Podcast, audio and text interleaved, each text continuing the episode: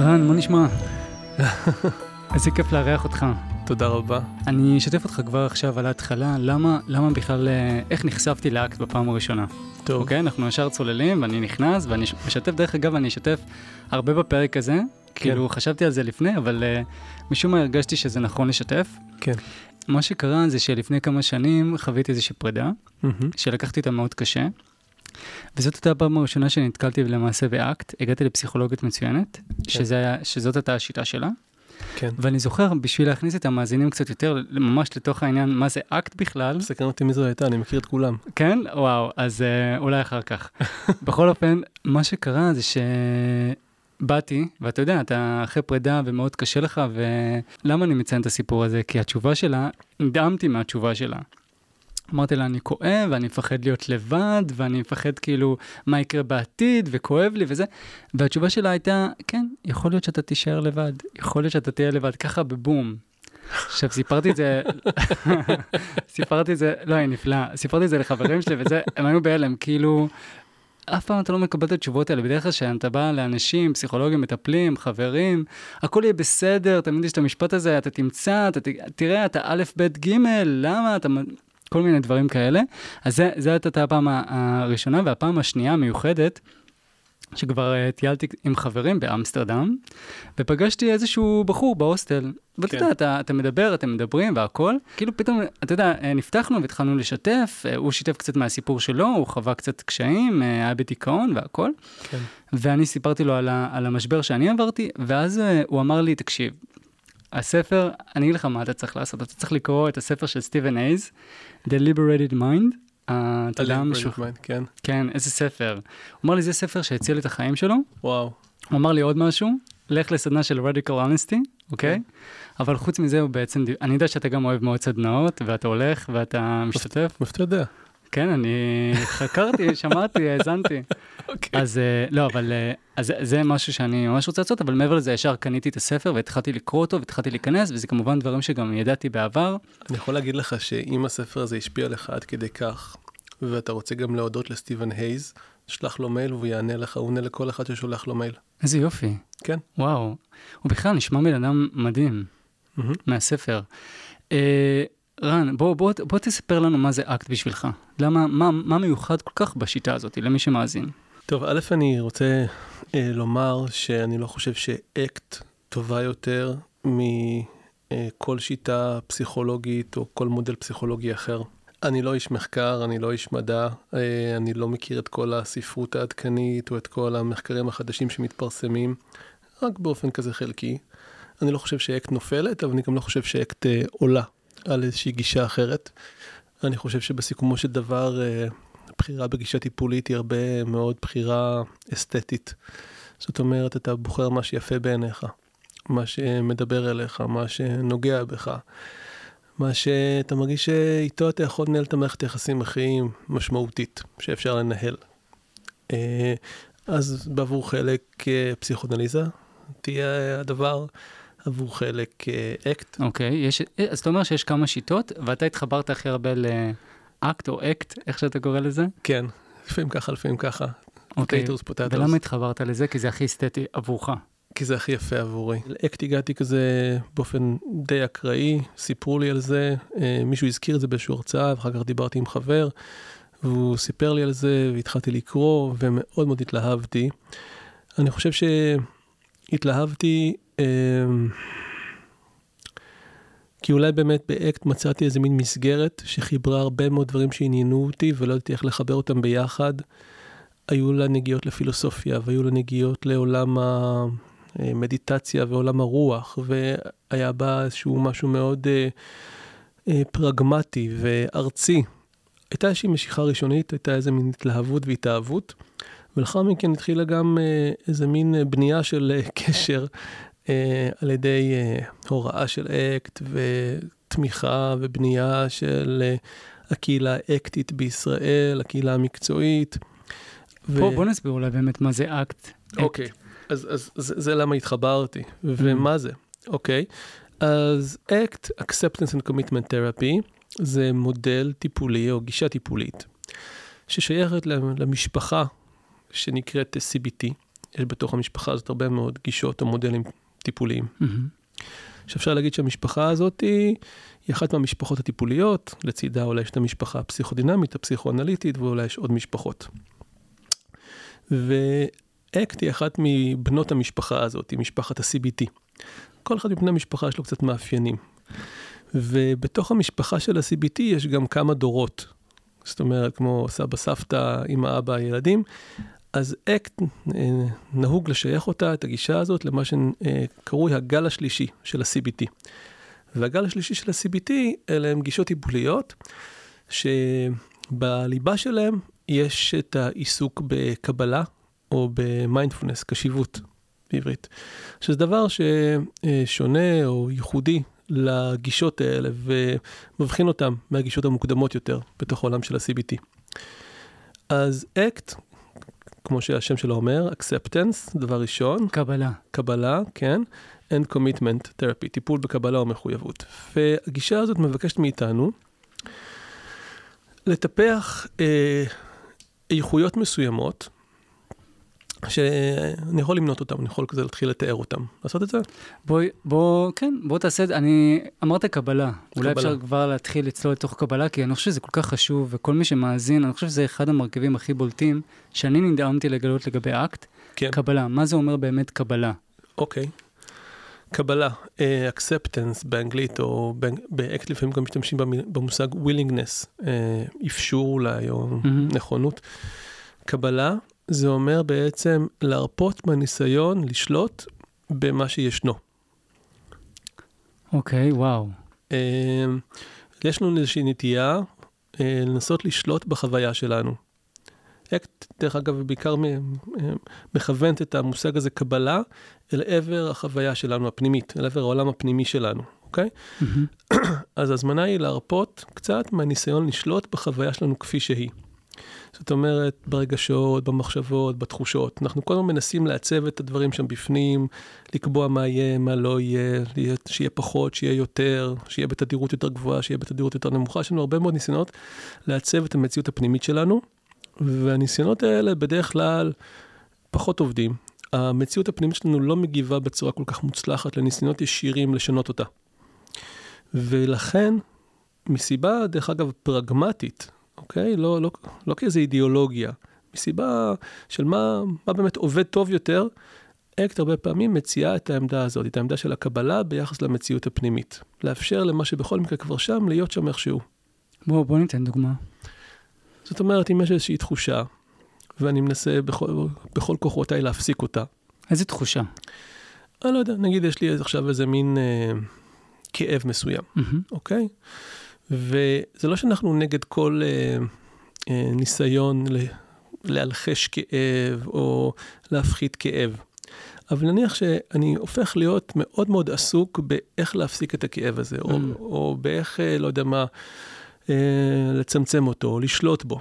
והדבר הזה לוקח לי הרבה מאוד אנרגיה והרבה מאוד תשומת לב, ובכך אם הרבה מאוד אנרגיה נלקחת והרבה מאוד תשומת לב נלקחת, אז דברים אחרים מקבלים פחות אנרגיה ופחות תשומת לב. החיים שלי זוכים לפחות אנרגיה ופחות תשומת לב ממה שאני נוהג לתת להם. כל מיני דברים שחשובים לי מקבלים פחות אנרגיה ותשומת לב, כי אני כל כולי מושקע באיך להפסיק את הכאב הזה או באיך לשנות את הכאב הזה. ואז מה שקורה, כל מיני צורות של סבל מתחילות להיות נוכחות בחיים שלי, כי דברים שאני נוהג להשקיע, בהם אנרגיה ותשומת לב לא מקבלים. אה, וואו. אוקיי? כי כל כולי הופך להיות מושקע באיך לשלוט בכאב. בוא, אני רוצה לרדת למי שמאזין, אני רוצה להפוך את זה לכמה שיותר פשוט. למשל, כן. אתה יודע, סיפרתי על הסיפור שלי, בוא, בוא נפתח אותו, כי אני באמת עכשיו לא חושב על שום דוגמה אחרת. יאללה, בוא נדבר על זה. נגיד פרידה, מישהו, אתה יודע, זה קורה להרבה, אין מישהו שלא חווה שברון לב. כן. ואני אומר לעצמי, אוקיי, אז יש איזשהו כאב. כן. אוקיי? יש כאב, יש גם מחשבות שנלוות לזה, אולי זה התרגילים של המוח שלנו, באמת... אה, כן, אני אף פעם לא אהיה... מה? אה, כן. לשלוט? לא, אבל אתה אומר, יש כאב, יש כאב, יש שברון לב, ואז... ואז זה כואב. ואז מה, כן, ובדיוק, נכון. ומה, עושה, ומה זה אומר הקבלה? אז בוא נתחיל מזה שכאב הוא חלק בלתי נמנע מהחיים, mm-hmm. והוא לא איזה מין תקלה בחיים, הוא נורמלי, הוא חלק מלהיות uh, בן אנוש. להיות בן אנוש זה בין השאר גם לכאוב. ולהיות מוכן לפתוח את הלב שלך למישהו זה בעצם גם להסתכן בכך כאילו שהקשר הזה יסתיים. מה זאת אומרת להסתכן בזה שהוא יסתיים? כל קשר מסתיים, איזה קשר לא מסתיים. וואלה, נכון. אין קשר שלא מסתיים, ו... או שמשתנה בכל מיני צורות. ולכן יכאב לנו, כי אנחנו, לא יודע מה, מתחברים ונקשרים, והלב שלנו נפתח, וכשמשהו קורה אז כואב. והכאב הזה הוא בעצם בגלל שהיה לנו אכפת ובגלל שאהבנו. זאת אומרת, הכאב הוא כמו איזה מין צד שני של אותו מטבע של אהבה. Mm-hmm. ברגע שהייתה שם אהבה ומשהו שם השתנה ונגמר, אז מופיע כאב. והכאב בעצם מסמן את זה שלא הייתי אדיש שם, היה לי באמת אכפת ובאמת אהבתי. אה, וואו. נכון? זה יפה מה שאתה אומר עכשיו. כן, זהו, הייתי באמת שם, כאילו לא הייתי סתם שם, הייתי באמת שם, עם הלב שלי הייתי שם. ואם באמת הייתי עם הלב שלי שם, איזה יופי. ואיזה באסה באמת כשזה נגמר, זה אחוז שילינג כואב. אוקיי, אז מה זה אומר באמת לקבל? נגיד ועכשיו אה, אחרי פרידה, אתה בא לעצמך ואתה אומר, וואי, זה באסה ממש. זה באסה ממש. אפילו זה כואב, זה כואב כאב ממש. זה, כמעט- כן, זה כמעט כמו כאב פיזי, נכון? אני חושב שזה כאב פיזי, חד כן. משמעית. אני מהניסיון שלי, זה כאב כן, פיזי. כן, אני שמעתי פעם איזה מישהי אומרת, מישהי באמת אה, מומחית בנושא הזה, אומרת, אמרה שתרופות לשיכוך כאבים פיזיים, לא יודע מה, אדוויל, דברים כאלה, גם מועילים לכאב נפשי. לכאב מעניין, נפשי. מעניין. אז לשבת עם עצמך ופשוט להגיד, יש כאב עכשיו, ואני כאב. מקבל אותו. אני מקבל אותו עכשיו, אני נותן לו מקום, ככה להגיד, זה מה שאני עשיתי, אני אגיד לך את האמת. כן, כן? כן. ככה לעשות אבל, זה לפי שיטה, השיטה? אה, אני לא יודע בדיוק אם ככה נרצה לעשות את זה, אפשר לעשות את זה ככה. פה, פה כבר, אה, אתה יודע, איך עושים את זה בדיוק, זה מאוד uh, תלוי אדם, מה, איך הוא רוצה בדיוק לעבוד טכנית. אבל הרעיון הוא שהכאב הזה הוא לא איזה מין תקלה, הוא לא איזה מין בעיה שצריך לפתור, הוא לא איזה מין Mm. אויב שצריך לסלק. וואי, זה מעניין מה שאתה אומר. הוא איזה מין משהו שאני מוזמן רגע להיות איתו, להיות קשוב אליו, ולהיות פתוח אליו, ולאפשר לו לגעת בי מצד אחד, ומצד שני גם לשים לב שהוא איזה מין חוויה שנמצאת עכשיו בתוכי, ואני לא הוא, אלא אני כמו איזה מין בית, והאורח שכרגע מתארח בתוך הבית הזה זה הכאב. ואני מכבד את האורח הזה, כי האורח הזה הופיע בגלל שאהבתי. הוא לא. מופיע סתם. אני קצת אקשה. יאללה. האם, זה באמת אפשרי? כאילו, אני אומר, אני אומר, לעצמי, אני, כן, זה אפשרי, ואני מודע לזה והכל, אבל אני אומר, לעצמי, זה נשמע כאילו דיבורים קצת כאילו גבוהים, ואני כן. אני, אני רוצה שמי שיאזין באמת, כאילו, אתה יודע, איך הם... אנחנו רגילים אה, מאוד אה, לחשוב שכאב זה בעיה שצריך לפתור. מהמם. ושצריך, אה, לא יודע מה, לשנות את זה, או להקל על זה, או להפסיק את זה. עכשיו, יכול להיות שיש סוגים של כאב שאפשר באמת כאילו להקל עליהם, ולמה לא אם אפשר. אבל אני חושב שכאב כזה, כמו נגיד כאב של אובדן, כאב של פרידה, מהמם. אז ברור שיש כל מיני צורות שאולי שאפשר לקבל הקלה מסוימת. אתה יכול אה, לקבל תמיכה, ואתה יכול, אה, לא יודע מה, לטפל בעצמך ולעשות לעצמך דברים נעימים שאולי קצת יקלו. אבל יש איזה מין אה, יסוד מסוים של כאב, שאולי אפילו לא היינו רוצים שילך לאיבוד. כי זה אומר שבעצם הלב שלנו היה שם, והאהבה הייתה שם. אני לא רוצה באמת לחיות את החיים כשאני, לא יודע מה, חי אותם בצורה מאוד אה, חסומה, שאני פוגש אנשים ונמצא בתוך קשרים, אבל בעצם מאוד מאוד מנותק ואדיש ולא מאפשר לדברים לגעת בי. אני רוצה להיות שם, כי זה בעצם גם מה שנותן את כל הטעם והאושר והמשמעות בחיים. אז באקטיב זה מין מושג כזה שאומר, in your pain you find your values and in your values you find your pain. זאת אומרת, כואב לך כי אכפת לך. עכשיו, רובנו לא נרצה לחיות חיים שבהם לא אכפת לנו משום דבר. ברור שיש פנטזיה כזאת שמופיעה כשמתחיל לכאוב לי. אני אומר, יואו, הלוואי ולא היה אכפת לי. נכון, וואי, זה מעניין מה שאתה אומר, זה ישר עלה לי איזשהו סיפור מהספר, אני אשתף אותו ברשותך. כן. הוא בא, אה, סטיבן, אה, הוא גם כן פסיכולוג קליני, כמוך, והגיע אליו איזשהו מטופל שאמר לו, נמאס לי מהחיים, אין לי, אין לי למה לחיות, אני לא יודע מה אני עושה כאן, שום דבר לא מעניין אותי, לא אכפת לי מכלום. כאילו במצב ממש קשה, אני חושב שהיה לו דיכאון, לא כן. זוכר. ובכל מקרה, הוא אמר לו, הוא ניסה באמת לעבוד איתו על ערכים, שזה עוד חלק מאקט, ואנחנו עוד מעט נדבר עליו, דיברנו על קבלה, ויש גם איזשהו חלק של ערכים, מה כן. הערכים שלך, ובוא תחתור לקראת הערכים. אז באותו פגישה, הוא אמר לו, בוא, בוא נחשוב על הערכים שלך. והוא אמר לו, אין לי ערכים, אין לי כלום, שום דבר לא מעניין אותי, החיים האלה הם לא בשבילי, אין לי, אין לי מה להיות כאן. כן. ואז הוא אמר, תקשיב, ברגע שאתה חווה איזשהו כאב, אני רוצה שתיקח איתך דף ועט ותכתוב, אוקיי? תכתוב, אה, תכתוב את, ה, את המקרה הזה. ברגע שיש כאב, למה? כי עם הכאב אתה, אתה מבין למעשה מה הערכים שלך. נכון. אז הוא מספר על זה שהבחור הזה אה, זלזל בו ואמר, אוקיי, אוקיי, בסדר, בסדר, והמשיך אה, לדרכו, ואז הוא מספר בפגישה הבאה שהם נפגשו, הוא בא אליו, הוא, דו- הוא היה דומע קצת, הוא אומר לו, תקשיב, חוויתי כאב, הייתי בקניון לפני כמה זמן, והזמנתי לי פיצה וישבתי לי בשולחן, פתאום אה, משפחה, זוג הורים וילדים באו וישבו לידי, ו- ופתאום כאב לי, ממש כאב לי, כאילו הרגשתי כאב, ואנחנו מדברים פה על ערכים של אינטימיות אולי, משפחה, כן. אה, כל הדברים האלה. ואז הוא אמר לו, אוקיי, זה הערכים שלך. איפה שיש כאב, אתה יכול למצוא את הערכים שלך. כן. קצת הזכיר לי את מה שאמרת. נכון. לגבי אה, כאבים, כבר התחלתי ופתחנו את הערכים, אז בואו ניכנס לזה, כי זה חלק מאוד חשוב באקט, כן, ערכים. כן, דיברנו על קבלה, קודם כל לתת מקום לכאב, כן. נכון? לא לנסות אה, להעיף אותו, אוקיי? רוצה שאני כאילו- אולי אתן איזשהו סיפור אישי נו, על, על וואי, קבלה? תמיד, תמיד. כן. אז אני יכול לספר, אני לפעמים מספר את זה בהרצאות. הייתי באמת בעבר באיזושהי סדנה, אחת מהסדנאות שהלכתי אליהן. זו הייתה מין סדנת אה, מדיטציה כזאת, אה, אבל מסוג מיוחד, מדיטציה זנית כזאת, שבה עיקר הסדנה הוא סביב אה, שאלת שאלות אה, זניות, אה, מה שנקרא קוואן, אחד את השנייה או אחד את השני.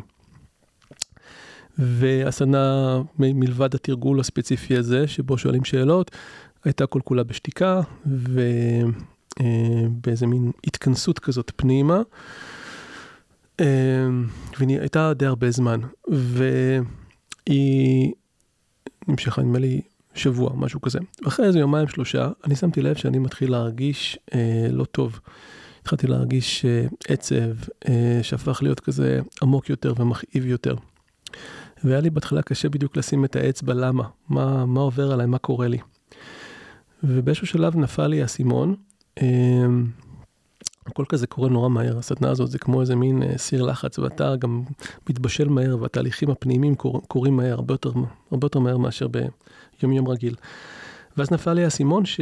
אה, כל מיני אנשים כזה התחילו כזה להחליף מילה פה ושם, אפילו שזה היה כביכול בניגוד לכללי הסדנה, או לחיי חיוכים קטנים כזה, כמו ישראלים, כאילו קשה מאוד להחזיק איזה מין אה, כלל כזה יותר מדי זמן. ואני הרגשתי בחוץ. וזה כנראה העלה איזושהי חוויה, או נגע בי באיזשהו אופן שעורר בי כאב. לראות שאיזשהו משהו חברתי קורה, שזה מין אינטראקציה חברתית ואני לא חלק ממנה, אני בחוץ. וזה הפך להיות מכאיב יותר ויותר. ובהתחלה ניסיתי כזה להוציא את עצמי מהכאב הזה, או להילחם בכאב הזה. יש עוד הרבה ימים לסדנה הזאת, אני לא יכול, אני הרגשתי מה שכל האנרגיה שלי אוזלת, אני מרגיש, אני מרגיש כמו איזה מין אה, דיכאון, כמעט כמו איזה מין מוות פנימי כזה, משתלט עליי. כאילו כל האנרגיה שלי מדלדלת, ואני לא רואה איך אני מסוגל להמשיך אה, את הסדנה הזאת. אז אני מנסה להילחם בדבר הזה, ולהוציא את עצמי, ולעודד את עצמי, ולא יודע מה, ולהרים את האנרגיה שלי, וזה לא עובד. ואני מרגיש רק יותר מיואש, ואולי אפילו עם איזה מין כאב ראש מכל ההתעסקות הזאת, באיך אני יוצא מזה עכשיו. ואז נפל לי עוד איזה מין אסימון, אסימון כזה של חסד, אה, שעזר לי רגע להסתכל על הכאב הזה, על הדיכאון הפנימי הזה, על, ה, על המוות הפנימי שלי, של רן. ועלתה בי השאלה האם אתה מוכן גם לאפשר לחלק הזה שלך להיות חלק ממך. האם אתה יכול לתת למוות של רן להיות חלק מרן. אמ, לתת לעצב הזה ולכאב הזה להיות גם הוא פה, איכשהו, כחלק ממך. ויכולתי להגיד לזה כן. ובכן הזה קרה איזה משהו נורא נורא מיוחד. הכן הזה פתאום עשה איזה מין טרנספורמציה אמ, באנרגיה שלי, בחיוניות שלי. מתוך הכן הזה פתאום הרגשתי חי שוב. מתוך הכן למוות, מתוך הכן לחוסר האנרגיה, פתאום מופיעה האנרגיה. וזה מבחינתי כאילו איזה מין רגע מכונן, שגרם לי להבין באופן מאוד מאוד עמוק על בשרי את הקבלה. עכשיו, היו עוד כל מיני רגעים בחיים, וקורים כאלה רגעים, כמובן שלא כל הרגעים האלה של קבלה הם כאלה כדרמטיים, או עם איזה מין אה, כמעט, אה, לא יודע מה, הערה קטנה כזו, הם יכולים להיות הרבה יותר אה, יומיומיים.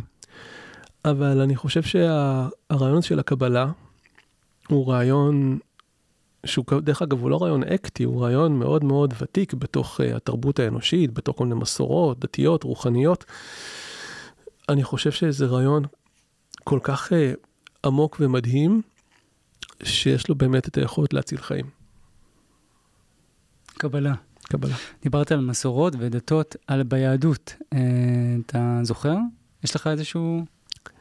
מהיהדות, אני, אני נצר למשפחה בולגרית, אז הקשר בינינו לבין יהדות מאוד מאוד... אה, אני אגיד לך אבל מה אני אומר, מה אני מאוד נזכר. מאוד דל, כן, לא קיים. זה בסדר גמור. אני רק אה, נזכרתי, אני אני מפחד לשבש את זה, בגלל זה חשבתי אולי אתה אה, תתעלה ותצליח אה, זה, אבל יש, אל תנחם חבר בשעת צערו, או בשעת, אה, כאילו, אל, אל תנחם חבר בשעת, אה, טוב, בטח אנשים אחרים, אבל הבנת, בשעת צערו, כאילו בשעת צער, אל, אל תנחם חבר, הוא לא, לפעמים אתה, וזה גם מה ש...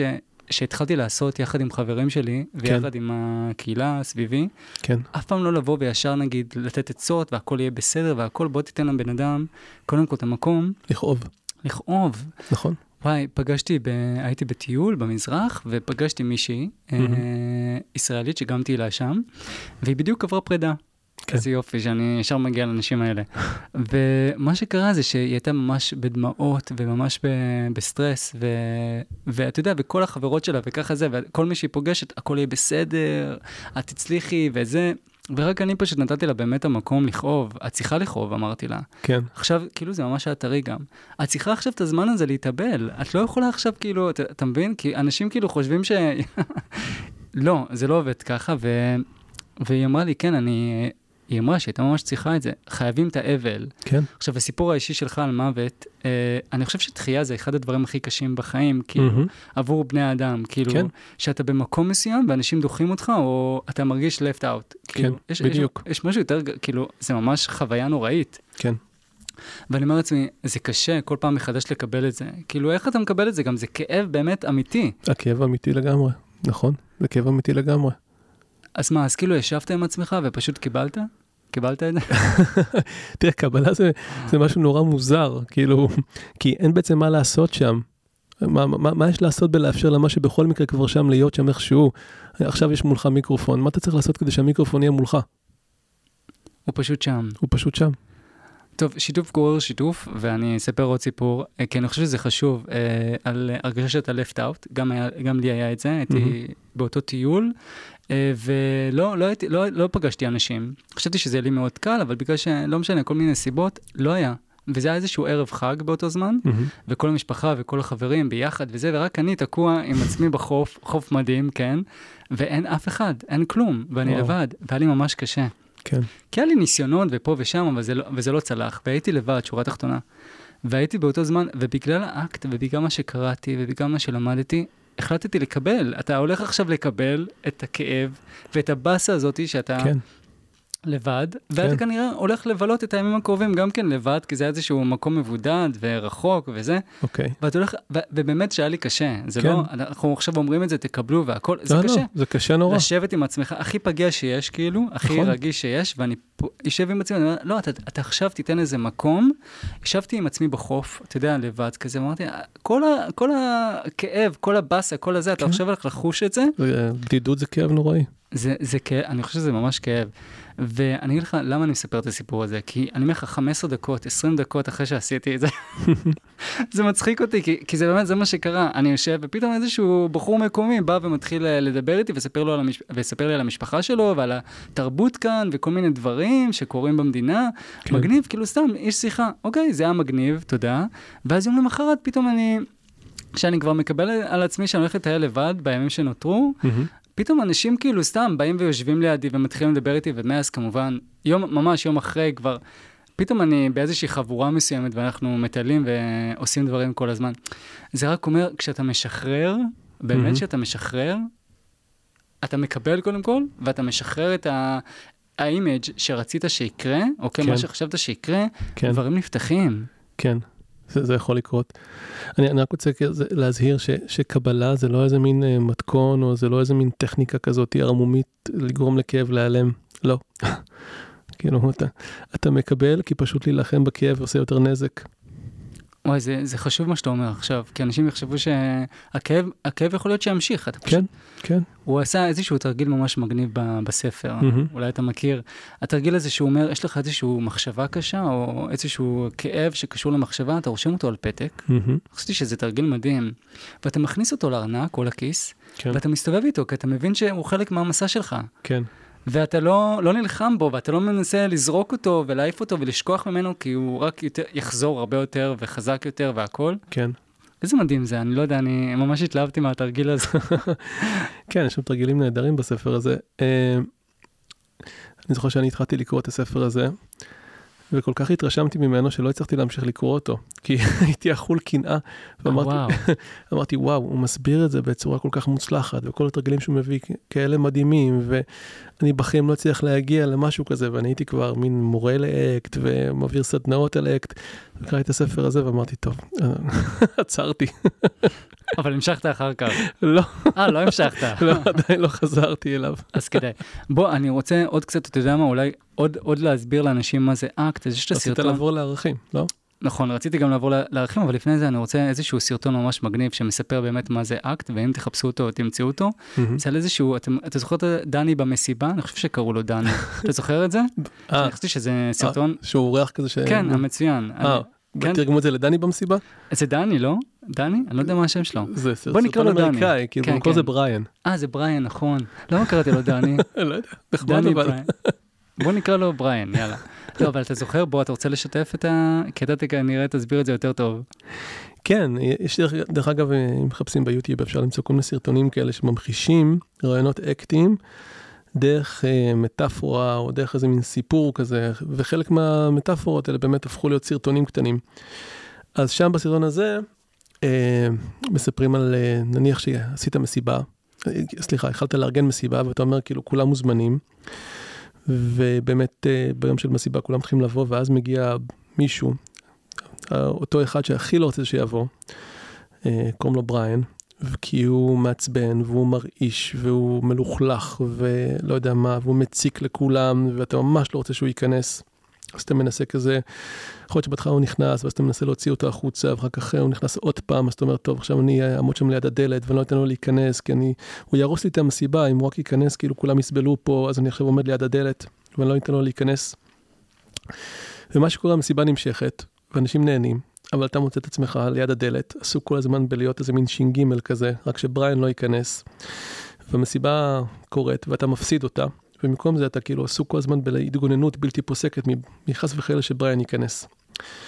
וזה איזה מין מציאות חיים שהרבה אנשים מגיעים אליה, הם לא רוצים שאיזושהי חוויה כואבת או איזשהו קושי ייכנס לתוך החיים שלהם, אז הם עסוקים הרבה מאוד באיך להימנע מהאפשרות שהכאב הזה ייכנס.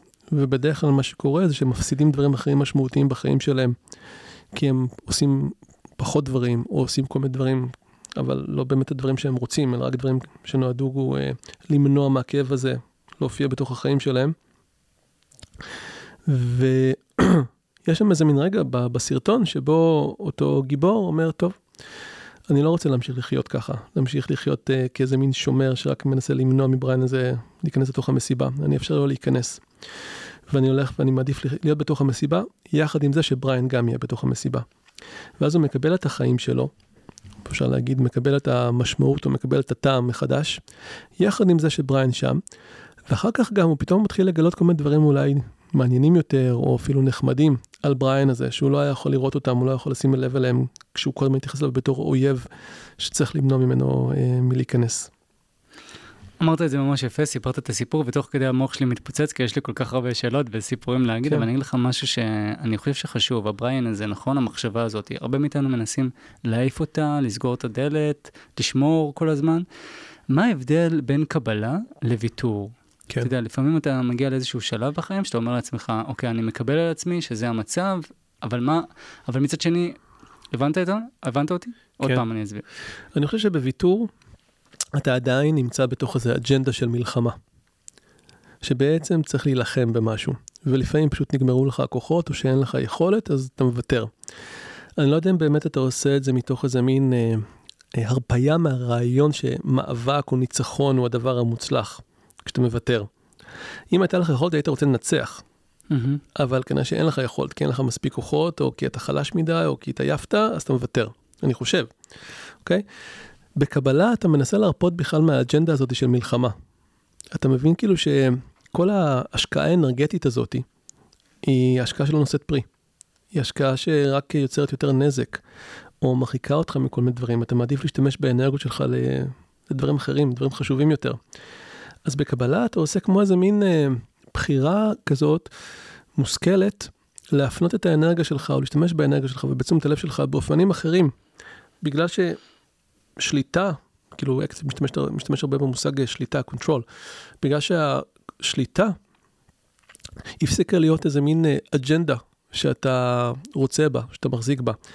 אנחנו חיים באיזה מין חברה, חיים בתרבות שמלמד אותנו שדרך אה, לחיות זה להשיג איזה מין שליטה יותר מוצלחת במציאות הפנימית שלנו ככה שהיא תהיה נעימה וטובה.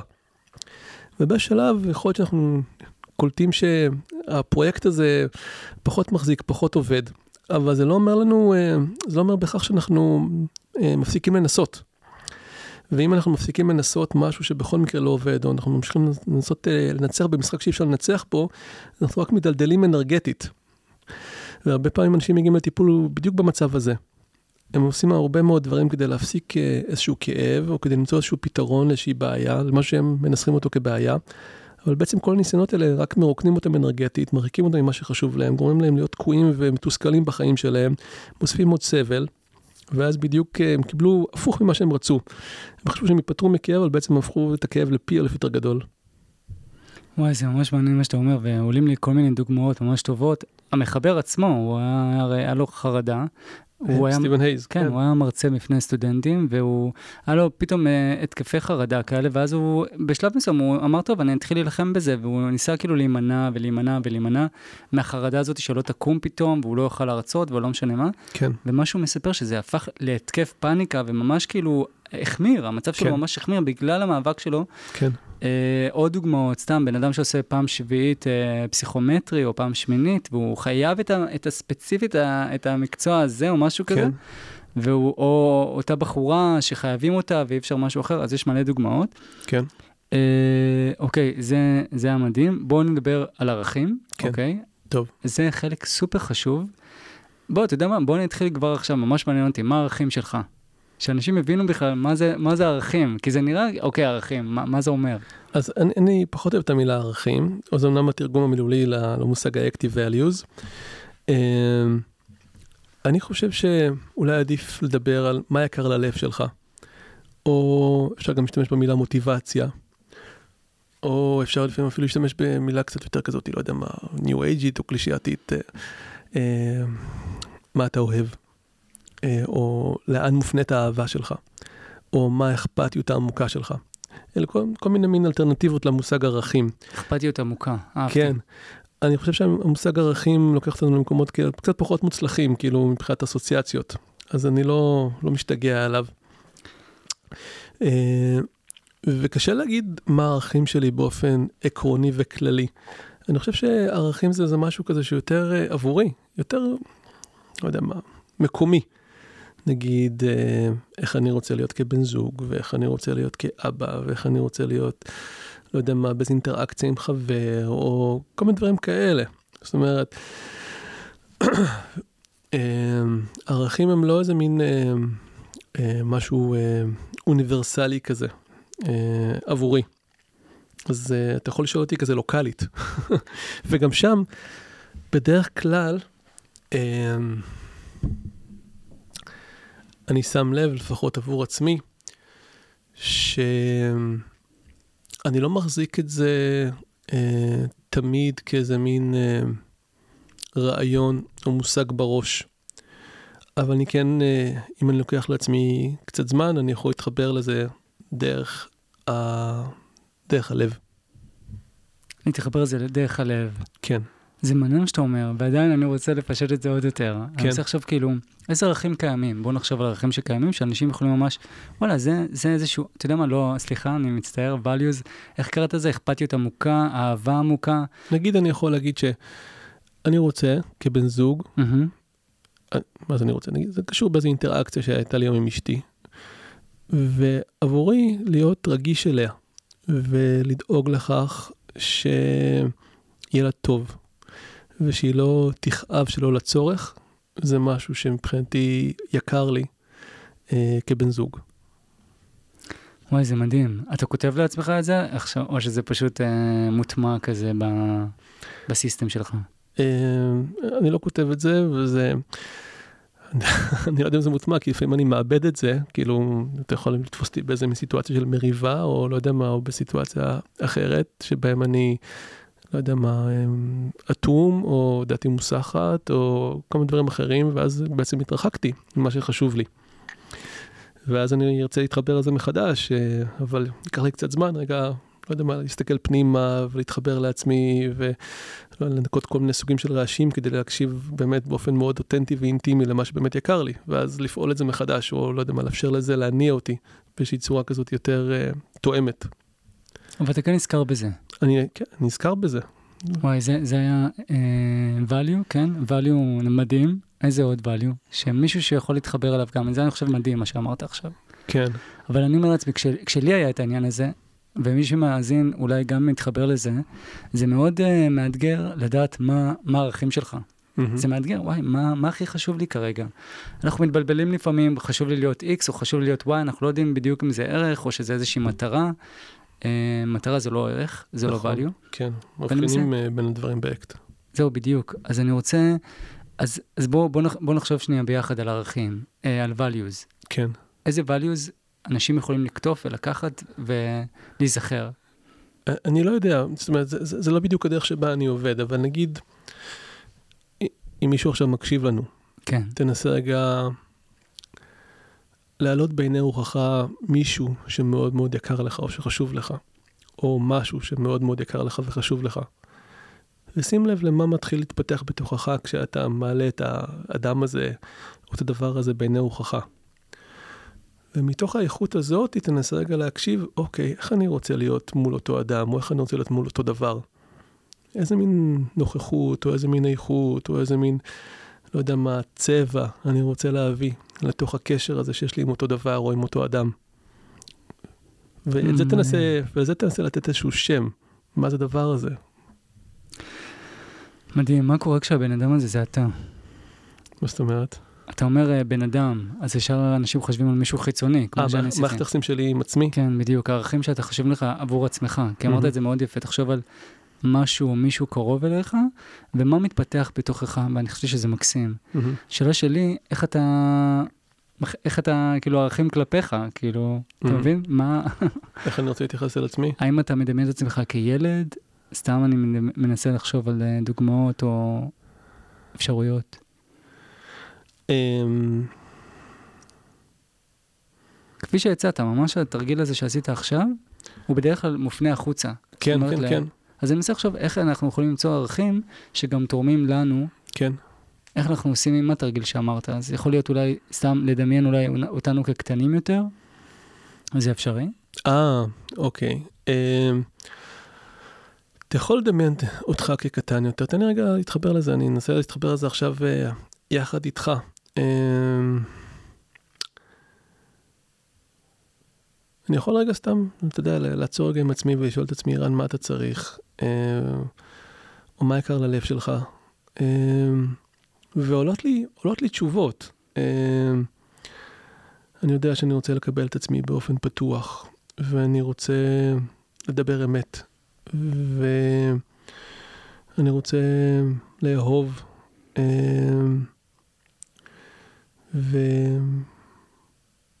וחשוב לי שיהיה לי איזה מרחב של חופש. אני לא יודע, זה דברים שעולים לי. לא, מצוין. אני לא יכולתי לבקש משהו יותר טוב מזה. Okay. ואני אוקיי. מקווה שחלק מהמאזינים גם כן עצמו את העיניים ואולי יתחברו למה שאמרת. אני התחברתי, ממש. אוקיי, okay, כן. אני חושב שזה היה תרגיל מקסים. אתה עושה את זה ככה גם עם המטופלים שלך? עם מטופלים לפעמים אה, אני עושה איזה מין תהליך כזה שבו אה, אני מנחה אותם אה, להיות באיזשהו מפגש חווייתי עם כל התהליכים אה, שאקט מדברת עליהם כתהליכים המרכזיים בתוך הטיפול. אני יכול לזכור אותם כזה בקצרה, אני לא אעשה עכשיו את כל המפגש החווייתי הזה, אבל אני מזמין אותם רגע לשים לב למה קורה עכשיו, להיות בתוך איזו מין עמדה מתבוננת ביחס לחוויה שלהם, רק לראות אותה, ולשים לב לאיך היא כרגע, מה, מה קורה עכשיו בתוך הנוף הפסיכולוגי הפנימי שלהם. והם uh, מוזמנים לאמץ איזה מין עמדה כזאת, רכה, מתבוננת, כמעט בוהה, אל עבר הנוף הפסיכולוגי שלהם. כמו שאני עכשיו יושב נגיד באיזה פינה יפה וצופה על הנוף, ואין איזה משהו שאני צריך לעשות, ואני גם לא איזה מין צפר שמחפש עכשיו איזושהי ציפור, אני סתם כזה מין בוהה אל עבר נוף. אז הם מוזמנים לבהות לעבר הנוף הפנימי שלהם. ולשים לב אם הם באמת אה, מקבלים או פתוחים לנוף הפנימי שלהם כפי שהוא, או שיש איזה מין שם אזור מסוים שמנסים להתנגד לו או לשנות אותו. וביחס לאזור הזה אני מזמין אותם קצת להרפות ולראות אם הם יכולים לעת עתה, לעשות לו קצת טיפה יותר מקום, גם לחלק הזה בנוף. לא באופן גורף, אבל לפחות לעת עתה. ולשים לב אם יש להם גם כל מיני מחשבות שאומרות אה, שאולי הדבר הזה שהם מנסים להתנגד לו הוא לא בסדר, או שיקרה איזה משהו, או שאם יש אותו אז זה אומר שהם לא בסדר. ואני מזמין גם להסתכל על המחשבות האלה כעל מה שהן, מחשבות. לא יותר ולא פחות, מין משפטים כאלה שעוברים שם בראש, גם הם חלק מהנוף. ואני מזמין אותם להרפות רגע מהשתלטנות הזאת, שהרבה פעמים המחשבות מקבלות על ההתנהגות שלנו, על הבחירות שלנו. ניתן למחשבות להיות מה שהן, מחשבות, וגם הן מופיעות בתוכנו כחלק מהנוף, ואנחנו מסתכלים גם עליהן. ואז אם משהו באמת מתחיל להיות יותר פתוח, יותר מתאפשר בפנים, אני מזמין אותם לצלול טיפה יותר לעומק, ולראות מה יקר ללב שלהם באותו רגע, אה, מה האכפתיות העמוקה שלהם באותו רגע. יכול להיות שמשהו עולה ויכול להיות גם שמשהו לא. זה משהו כזה שעולה באופן אה, ספונטני, טבעי, אה, ברגע שמפנים לו מספיק מקום וברגע שיש מספיק פניות אליו. איזשהו קול פנימי כזה של מה באמת יקר לי, פשוט מופיע, הוא מתחיל להיות נוכח. לפעמים צריך סבלנות כדי שהוא יופיע. וזה בסדר, אז נחכה קצת.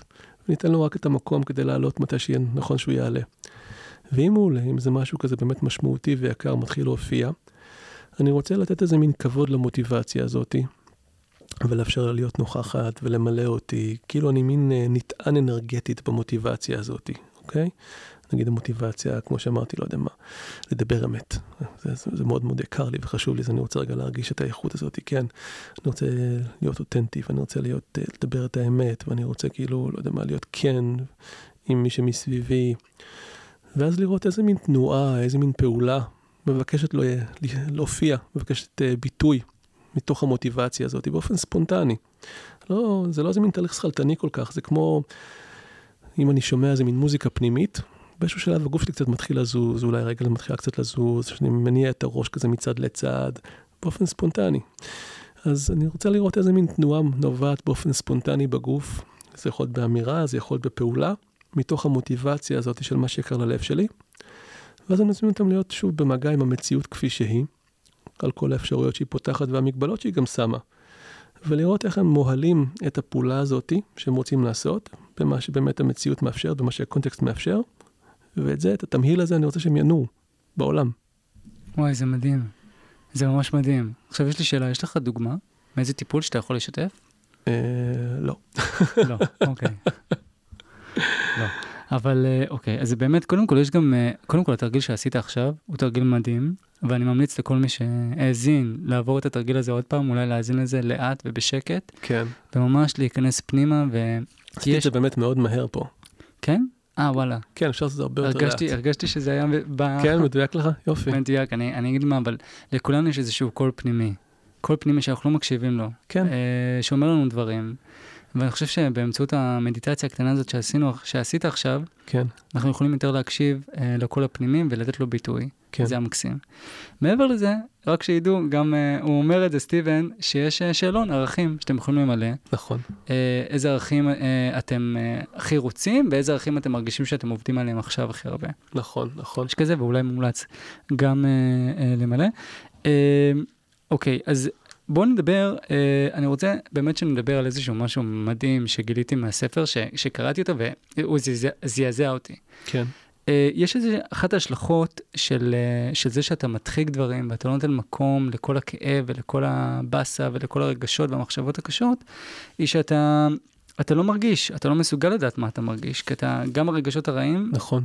וגם הרגשות הטובים, שום דבר לא מרגיש. ויש איזשהו מחקר מזעזע ש... שגילה שילדים שהתעללו בהם מינית אה, כילדים, אז הם מועדים יותר אה, לכך שהתעללו בהם שנית. כן. וזה ישר הקפיץ אותי לאיזשהו פוסט שראיתי, מזעזע, שראיתי בטוויטר, אה, של קוסטה, אני חושב, כן? שהוא סיפר ממש על ההתעללות המינית שהוא חווה כילד, ואחרי זה כנער, במקום אחר, בישראל. קודם כל באוקראינה, אה, הוא חווה התעללות מינית, ואז בישראל, כאילו, החבר של האימא וכל מיני... אמרתי, יואו, מה, מה, מה הסיכוי? אבל דווקא יש סיכוי מאוד גדול. למה אבל זה קורה לילדים? למה ילדים שהם uh, התעללו בהם מינית, מועדים uh, לכך שהתעללו בהם שוב uh, יותר מאשר ילדים רגילים? זה בגלל שהם uh, לא התחברו, אלה שלא התחברו לחוויה, כן. ולא התחברו לרגשות ולא התחברו להכל, כן. אז, אז בגלל זה המנגנון של הבטיחות וההבנה מי טוב ומי רע לא עובד כן. אצלם. כן. זה היה מדהים בעיניי. מה, בוא תגיד לי מה אתה חושב ההשלכות הכי קשות באמת של זה שאתה מדחיק דברים ואתה לא נותן להם מקום ואתה לא נותן להם קבלה. וואו, איזו שאלה קשה. אה, אפשר לעבור? יש לך חבר טלפוני. אבל אה, טוב, זה, זה השלכה ממש גדולה. כאילו, אם אתה נמנע לגמרי, מרגש, בטח. מרגשות רעים, אתה נמנע גם מהדברים הטובים? אני, כן, בהחלט. והדבר הזה באמת, אה, אה, כאילו מה שתיארת נכון, זה, זה, זה איזושהי עובדה כואבת אה, וקשה. אה, בוא נגיד, אם רגע אני אצא רגע ממחוזות הטראומה, אה, לנסות אה, שלא להיות במגע עם אה, אזורים של רגש או של חוויה, הרבה פעמים גורם לכך שאני מאבד איזושהי אינפורמציה מאוד משמעותית על עצמי, על החיים. ואם אני רגע חוזר למשפט הזה, in your pain you find your values, אז אני גם יכול באמת לאבד איזשהו מגע עם מה שחשוב לי, עם מה שאכפת לי ממנו.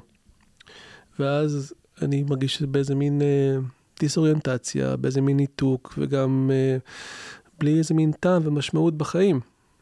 אה, זה מין מחיר של לנסות אה, להדוף באיזושהי צורה מוגזמת, או להתנתק באיזושהי צורה מוגזמת מהכאב. איזה מין חוויה של אה, אובדן כיוון. וואי, אני ממש מתחבר לזה, אבל מה קורה כשהכאב הוא חזק מדי? אז אנחנו מנסים לה, להקל, פשוט, אה, אז אנחנו לא נגד להקל, אנחנו רק מנסים להימנע מניסיונות הקלה, שבסיכומו של דבר גורמים לכך שהחיים מתחילים, ל, לא יודע מה, להיעצר, להיתקע, כי כל כך הרבה אנרגיה ותשומת לב הולכים אל הניסיונות של השיכוך של הכאב, במקום שהאנרגיה ותשומת לב יופנו אל מה שבאמת משמעותי וחשוב בחיים. כשאתה אומר להקל, מה זה אומר? איך אני יכול להקל בלי להדחיק? על כאב, כן. אה, לא יודע מה, אני יכול לקחת תרופות, אני יכול לדבר עם אנשים, אני יכול לנסות להסיח את הדעת על ידי כל מיני דברים, אני יכול ללכת לטיפול. הסחה זה בסדר? הסחה זה לא הדחקה? אה, אתה, אתה מדבר על הדחקה בתור איזה משהו שלילי? כן. הדברים שאני אומר, אף אחד מהם הם לא שליליים בהכרח. הדחקה זה לא שלילי? למה שזה יהיה שלילי בהכרח? כי במקום לקבל את הכאב ולתת לו מקום, אני דוחק אותו, מעיף אותו לאיזשהו פינה כאילו צדדית, סוגר אותו, נועל אותו, כאילו שהוא אה. נעלם, אבל הוא לא. את- ה- הקבלה באקט היא לא המטרה, היא אמצעי. אמצעי שאמור לפנות לך אנרגיה ותשומת לב כדי שתהיה פנוי יותר לחיות את החיים באופן מלא ועשיר, אוקיי? זה לא שעכשיו אה, קבלה של כאב זה מטרת חיי. זה מין אמצעי כדי שאני אהיה פנוי לחיים שלי, כי שמתי לב, או כי מישהו מגיע לאיזושהי מסקנה, שכל המלחמות הפנימיות וכל הניסיונות שלו להימנע מהכאב, גובים הרבה מאוד מחיר, הרבה מאוד אנרגיה, הרבה מאוד תשומת לב, לא עוזרים יותר מדי, ומחריבים לו את החיים. וואי, זה מרתק, כן. אז אה, זה, זה, אמצעי. כן, ואז השיקול הוא שיקול פרגמטי. זה לא, זה לא המטרה, זה לא איזו אידיאולוגיה.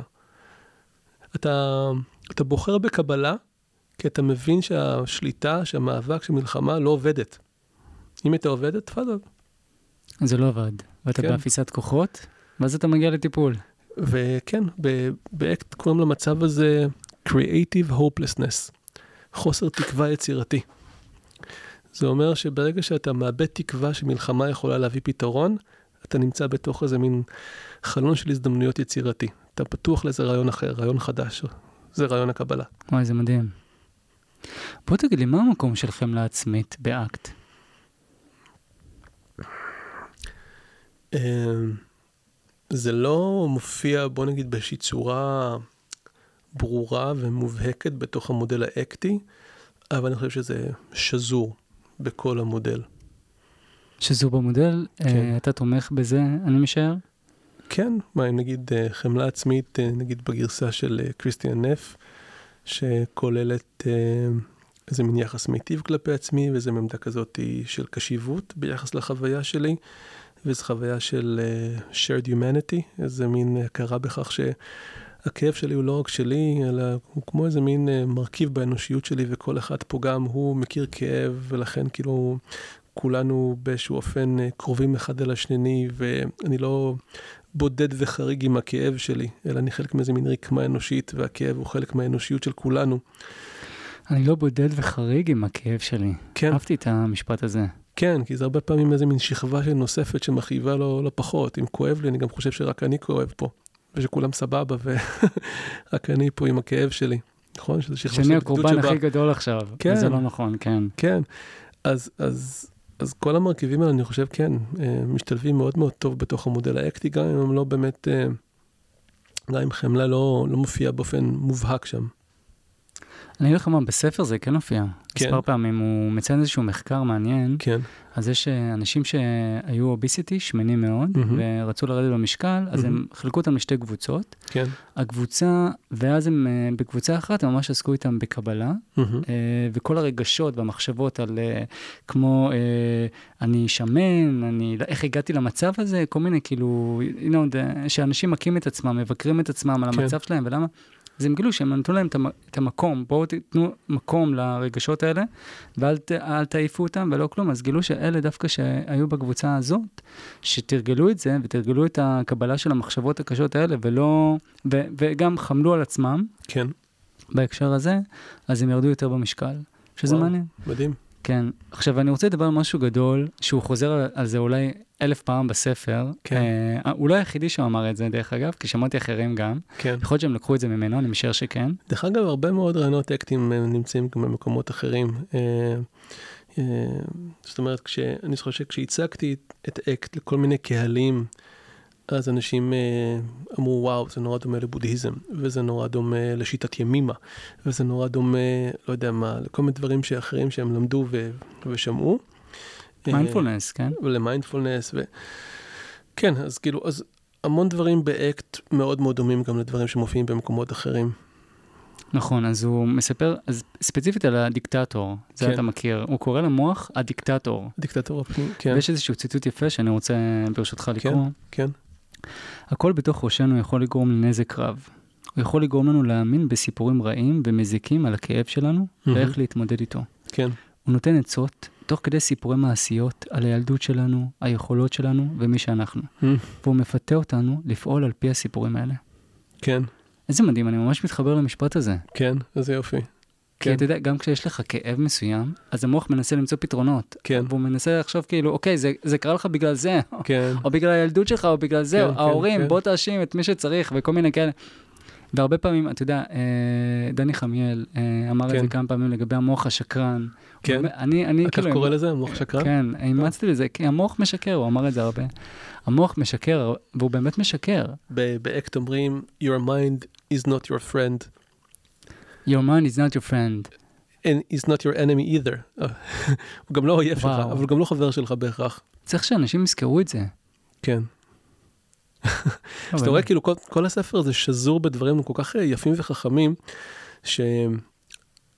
שאני הרגשתי כזה כל כך אה, unworthy כשקראתי אותו, אמרתי וואו איך אני יכול להמשיך ללמד אקט, או יכול, יכול אה, להתיימר בכלל ללמד אקט כשספר כזה קיים. כן, הספר, אני אחזור שוב פעם, Liberated Mind, איזה באסה שאין גרסה בעברית, mm-hmm. אבל זה ספר טוב גם באנגלית, יש שם מלא תרגילים כן. שמומלץ לקרוא. כן. לגבי הלי, הליבה, הליבה, סליחה, של אקט. כן. אז הוא אומר שזה באמת שינוי מערכת היחסים שלנו עם המחשבות והרגשות שלנו. כן. במקום לנסות ולשנות את התוכן. שזה mm-hmm. משהו שחשוב שאנשים יבינו. אתה לא מנסה עכשיו לשלוט ברגשות ובמחשבות, או לשנות את התוכן. לא, אני, אני כן כזה, אני כן נמצא, או אני כן טוב. כן, נכון? כן. פשוט... אה...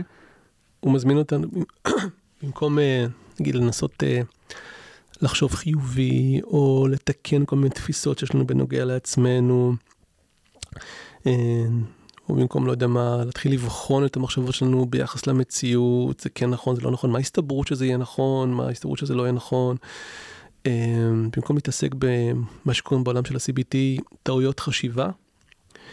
אה, ובמקום להתעסק במה שקוראים בעולם של ה-CBT, הבנייה מחודשת של מחשבות, ההזמנה באקט היא לאיזה מין התבוננות כזאת על הפעילות של ה mind, על המנגנון הזה, הפעילות של המנגנון הזה שמייצר את המחשבות, אה, פשוט כפי שהיא.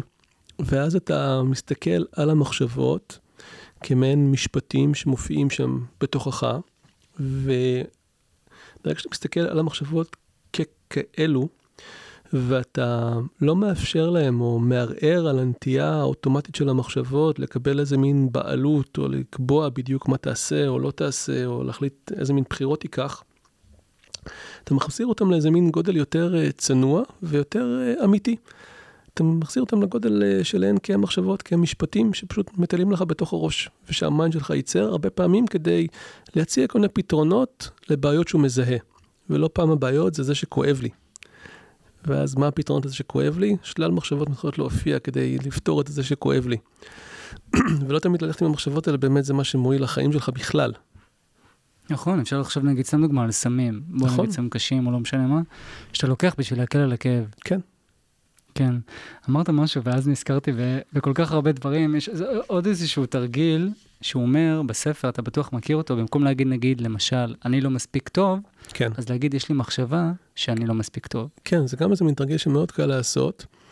ואולי גם מי שמאזין יכול לעשות את זה איתו, לבחור איזה מין מחשבה כזאת שקשה לנו איתה. דוגמה, אני לא מספיק טוב ואני אף פעם לא אצליח. ורגע להיות איתה עם המחשבה הזאת ולהרגיש אותה, ולראות איזה מין אפקט היא עושה. נגיד, אה, אני אף פעם לא אצליח, או אני לא מספיק טוב, או אני תמיד, אה, תמיד אהיה גרוע בזה ובזה. ואחרי שנתתם לעצמכם רגע לטעום מה- מה- מהאיכות הזאת של ההשתלטות של המחשבה על החוויה, אפשר לנסות להגיד, נשארים בדיוק עם אותה מחשבה, לא צריך לשנות אותה בשום דבר, רק להגיד את זה ככה, יש לי מחשבה, אה, אני אף פעם לא אצליח, או יש לי מחשבה, אני, אה, אה, לא יודע, מה, מה, מה אמרת? אני בדיוק? לא מספיק טוב. אני לא מספיק טוב. אתה מצליח לעשות את זה? ביומיום, נגיד? אה, לפעמים אני מצליח לעשות את זה. תראה, ברור שכשיש איזה מין סערת רגשות, הרבה יותר קשה לעשות את זה, כדי רגע להאט ולשים לב. אבל אם, אה, אם אתה מתאמן, אז כן, אתה בהחלט משתפר, משתפר בזה. ביכולת שלך לייצר איזה מין מרחק מתבונן בינך לבין המחשבות שלך. ואתה מתאמן? אני עובד בזה, אז אה, יש לי איזה מין אה, אימון בלתי פוסק. תזכורת, כל יום. תזכורת כל יום, כן, זה סוג של איזה מין אה, מתנה של פסיכולוגים. הם מקבלים סביבת עבודה שמאוד מאוד תומכת בצמיחה האישית שלהם. איזה בעצמי- כיף. איזה כיף. כן. וואי, אתה יודע מה חשבתי אבל? בוא תגיד לי מה, סתם תיאוריה שעלתה לי, יש לי הרבה דברים שעלולים לי, אבל פסיכולוגים, אתה יודע, אנחנו מדברים נגיד למשל על כאב ומחשבות רעות שמגיעות. ואתה אומר לקבל את זה, כאילו לתת להם מקום, לא לברוח ולא להדחיק אותם. למחשבות? מחשבות, רגשות קשים. אה, אני אומר, מה קורה כאילו, באיזה מינון אתה צריך לעשות את זה עם הסביבה? נגיד כן. בן אדם שמדבר כל הזמן על כאב. כן. כל הזמן על כאב, וקרה לי ככה וכל מיני ככה, מה, איך אתה מרחיב את תשומת הלב שלו למקומות נוספים? אז א', אתה יודע, אפשר רגע להעד ולשים לב, כאילו שהנה הוא עושה את זה. וכאילו כל המערכת האקטית אפשר, נגיד, אפשר לבחון כאילו את- הסיפור הזה מכל הזוויות של המערכת האקטית, אפשר רגע לבחון את הערכים שלו. האם זה באמת האופן, נגיד, שבו הוא רוצה להיות נוכח בתוך האינטראקציה כרגע, מולי או איתי. אה, מה, מה, מה עובר לו בראש, כאילו, רגע לפני שהוא עושה את זה, כאילו שאולי הוא צריך באמת תשומת לב ממני, ורק כך הוא חושב שהוא יכול לקבל תשומת לב, לא יודע אם זה תמיד מודע, אבל זה יכול להיות כזה in the back of his mind. יכול להיות שמרגע נאט מאוד, הוא יכול לשים לב שפתאום, וואו, הוא רעב לאיזה משהו. הוא צריך איזה מין יחס, לא יודע מה, הוא מרגיש איזו הזדקקות. וזה מה שמופיע לו אוטומטית כדי לקבל את הדבר הזה. אז ברגע נשאר שנייה עם הצורך הזה, עם החוויה הזאת, של מה אני צריך כרגע, לפני שאתה כאילו ממהר לעשות, ואפשר להזמין אותו רגע לשים לב ל... מה הוא חושב שקורה למי שמולו כשהוא מדבר ככה? לעזור לו, לעזור לו לעשות איזה מין שינויי פרספקטיבה כאלה.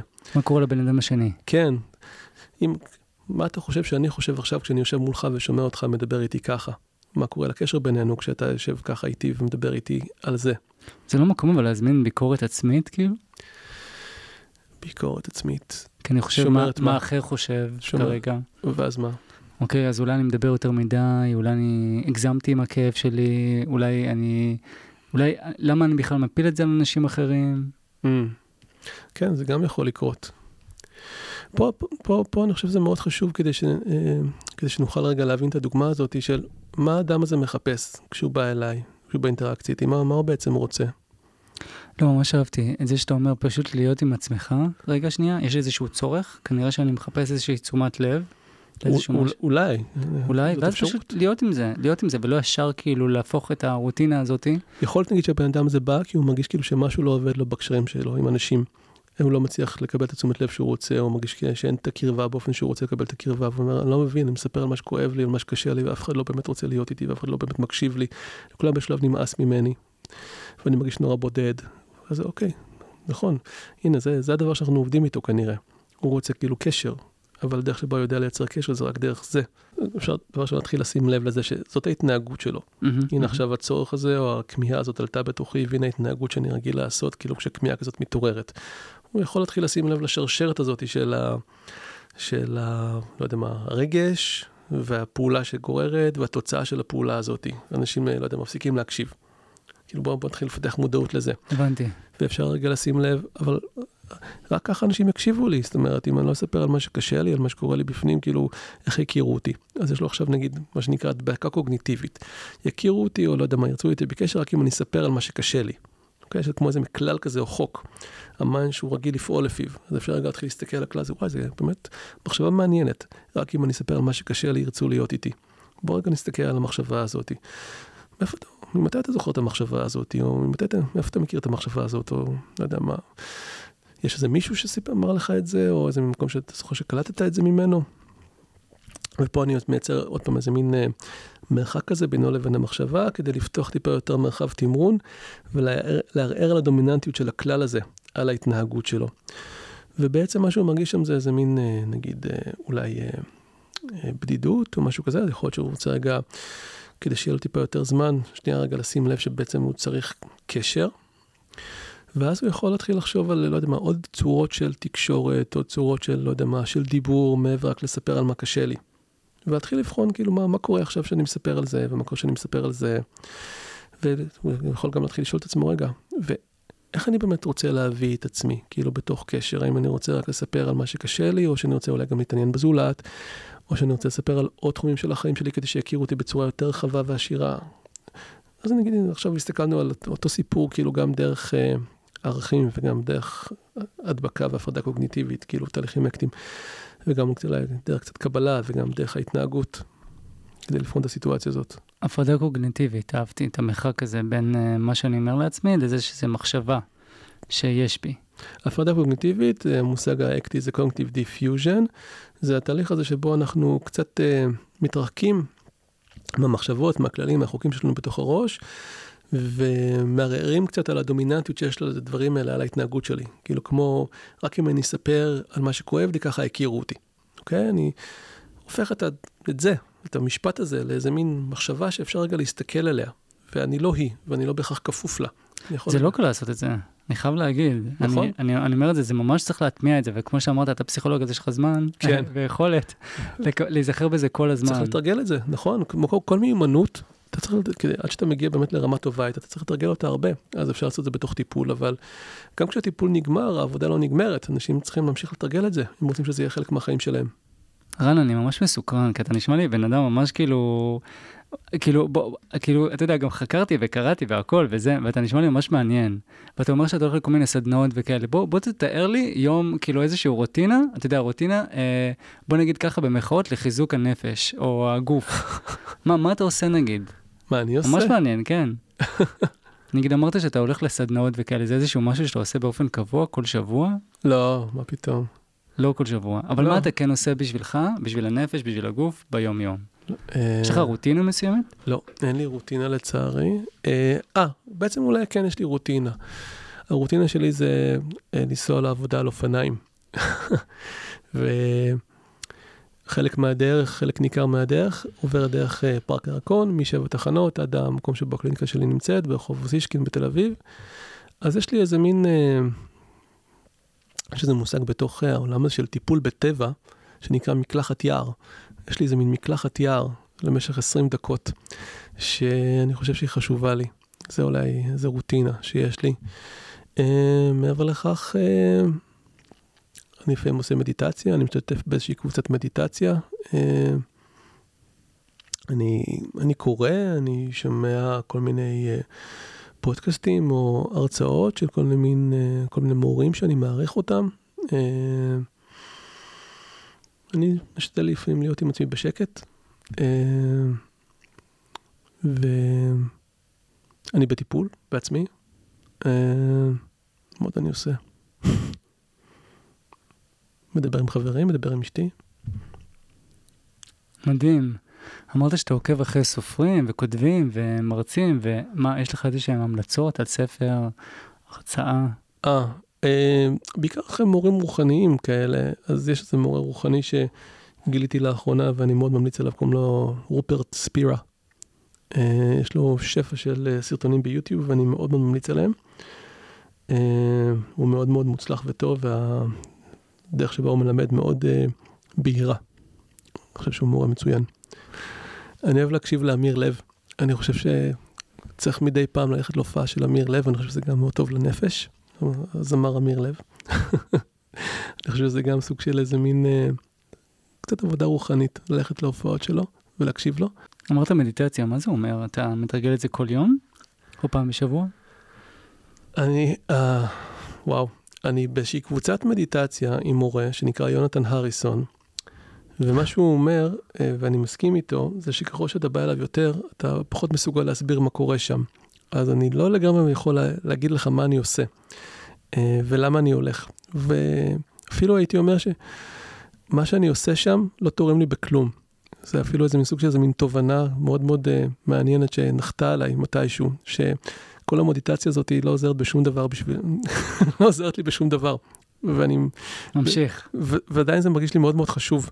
Uh, ואני נוכח שם, אבל יש לי תחושה שאני לא אקבל ממנה מה שאני חושב שאני יכול לקבל ממנה, מהמדיטציה. אני לא אקבל מהתרגול הזה מה שאני חושב שאני אפשר לקבל מהתרגול הזה. אני חושב שבאמת אפשר לקבל ממנו משהו. Uh, המדיטציה הזאת היא כמו איזה מין uh, הרפייה ואפשור לכל מי שבכל מקרה כבר נמצא להיות איך שהוא. ואז גם זה שאתה מצפה שיקרה משהו במדיטציה, או שאתה מצפה שלא יודע מה, שאם תעשה מדיטציה יהיה.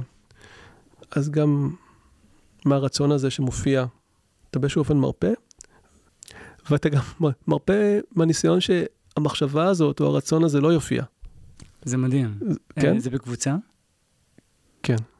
כמה אנשים? אה, עם יונתן? יונתן, כפרה עליו, הוא אתה מכיר בישראל? אותו? לא, אה, יונתן, זה- זה- זה לא אמריקאי? לא, לא, הוא ישראלי. אה, הוא... כן? כן, יש קבוצה שנפגשת אה, בימי שישי במרכז גוף נפש ברמת השרון.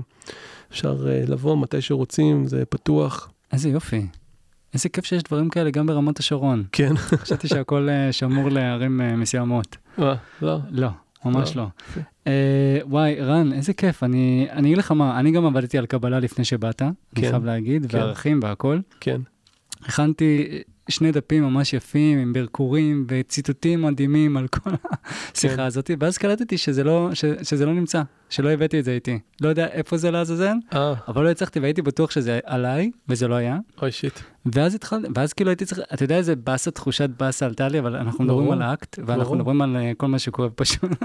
זה לא היה קל, אבל פשוט קיבלתי את זה, פשוט קיבלתי את זה. אוקיי, לא הבאת את זה, זה נעלם, זה נאבד, לא יודע מה. זה חסר לך בשיחה שלנו? לא, זה, את האמת, זה, אולי זה היה בכוונה שכאילו זה היה טוב, ש... כי אז הייתי יותר כזה חופשי ולא נצמדתי לדפים כל כך, כן. והייתי איתך, כאילו, ואני חושב שזה היה מקסים והיה נהדר, ואני מעדיף את זה על פני אה, הקראות, למרות שכתבתי שם מלא דברים טובים. אני בטוח שכתבת שם מלא מלא דבר, דברים חכמים, ואני ממליץ באמת לכל מי שמתעניין לקרוא את הספר הזה, הוא כל כך הרבה יותר חכם ממני הספר הזה, ואומר שם את הדברים בצורה כל כך הרבה יותר יפה ממה שאני מסוגל להגיד אותם. ואני מקסימום מסוגל לדבר את השפה שלי, ואני שם לב איך אה, עם השנים אני נהיה קצת יותר ויותר טיפש, אני אפילו גם אוהב את זה באיזשהו מקום. אני באמת בעבר אה, הרגשתי איזה מין קנאה כשקראתי את הספר הזה, כי לא יודע מה, הייתה לי איזה פנטזיה להיות סטיבן הייז אה, ולהיות מסוגל לדבר אקט באופן שבו הוא מדבר עם כזאת רהיטות. אני חושב שהרפאתי מזה קצת, ואני מאפשר לעצמי לדבר אקט באיזושהי צורה מאוד אה, וחלקית, ולא יודע מה, אה, שצבועה בצבעים שלי, אה, ואז אה, זה לאו דווקא באמת, אה, לא יודע מה, המודל האקטי עם כל הרעיונות ועם כל העושר ועם כל התרגילים ועם כל המחקרים, כאילו כפי שהוא מופיע בספרות. אה, זה הדבר הצנוע שאני יכול להציע. תראה, אתה ישר כזה צנוע, ואז בא לי להגיד, לא, אתה ממש רהוט, וכל הדברים שאמרת מדהימים, ואז אני יודע, זה לא, זה לא מה שצריך להגיד ישר, כאילו. אבל אמרתי לעצמי, אתה יודע מה, באמת, תוך כדי שדיברת, אמרתי לעצמי, וואלה, אני, אני למדתי כמה דברים חדשים ממך, למרות שאני מכיר את הספר, ומכיר, וקראתי, וראיתי, וצפיתי כל כך הרבה דברים, אתה חידשת לי. כן? מה שחידשת לגבי הערכים וה, והתרגיל הקטן שעשינו ביחד, אני חושב שהוא היה מקסים, כי באמת אני, אני אומר לך שזו הייתה קושייה עבורי. לא ידעתי באמת איך אנשים יבינו באמת מה הערכים שלהם, ואפשר, ואתה אהבתי את מה שאמרת גם לגבי ערכים, אני לא אוהב את המילה ערכים, כן. ואני ממש מתחבר לזה. אז אני אומר שהשיטה הרנית עובדת בשבילי, ואני חושב שאם עובדת בשבילי, אז אולי רבה. עובדת בשביל אנשים אה, נוספים. אם יש משהו אחד שאתה רוצה ש... היו, היו פה כל כך הרבה דברים נהדרים אה, בשיחה הזאת, אבל אם, אם יש משהו אחד שאתה רוצה שהמאזינים יצאו איתו היום, בכל מה שקשור לאקט, או בכלל לנפש, מה, יש איזשהו משהו? אני חושב שהדבר שהיה הכי משמעותי במפגש שלי עם אקט זה, זה באמת הרעיון של הקבלה. ואני חושב שאם יהיה אפשר להביא קצת יותר מהדבר הזה לעולם, העולם יהיה מקום uh, טוב יותר. כי אנשים יהיו יותר uh, רכים וחומלים ביחס לעצמם, uh, ונראה לי גם ביחס לאחרים. כאב הוא חלק בלתי נפרד מהחיים. זה לא אומר שאנחנו צריכים לקדש אותו, אבל הוא בלתי נמנע. ואם תהיה יותר קבלה, אני חושב ש... אני חושב שיהיה יותר טוב. טוב, אין דרך טובה יותר לסיים את, ה, את הפרק הזה. רן, אני ממש ממש מודה לך, זה היה מקסים ונהדר. גם עם זה ששכחתי את הדפים, אני ממש שמח לפרק הזה. ותודה לך ש... שבאת והגעת ודיברנו, ותודה לכם שהאזנתם. הפודקאסט הזה הוקלט באדיבות אולפן הפודקאסטים של אה, בית אריאלה, ונתראה בפרק הבא. ביי, להתראות.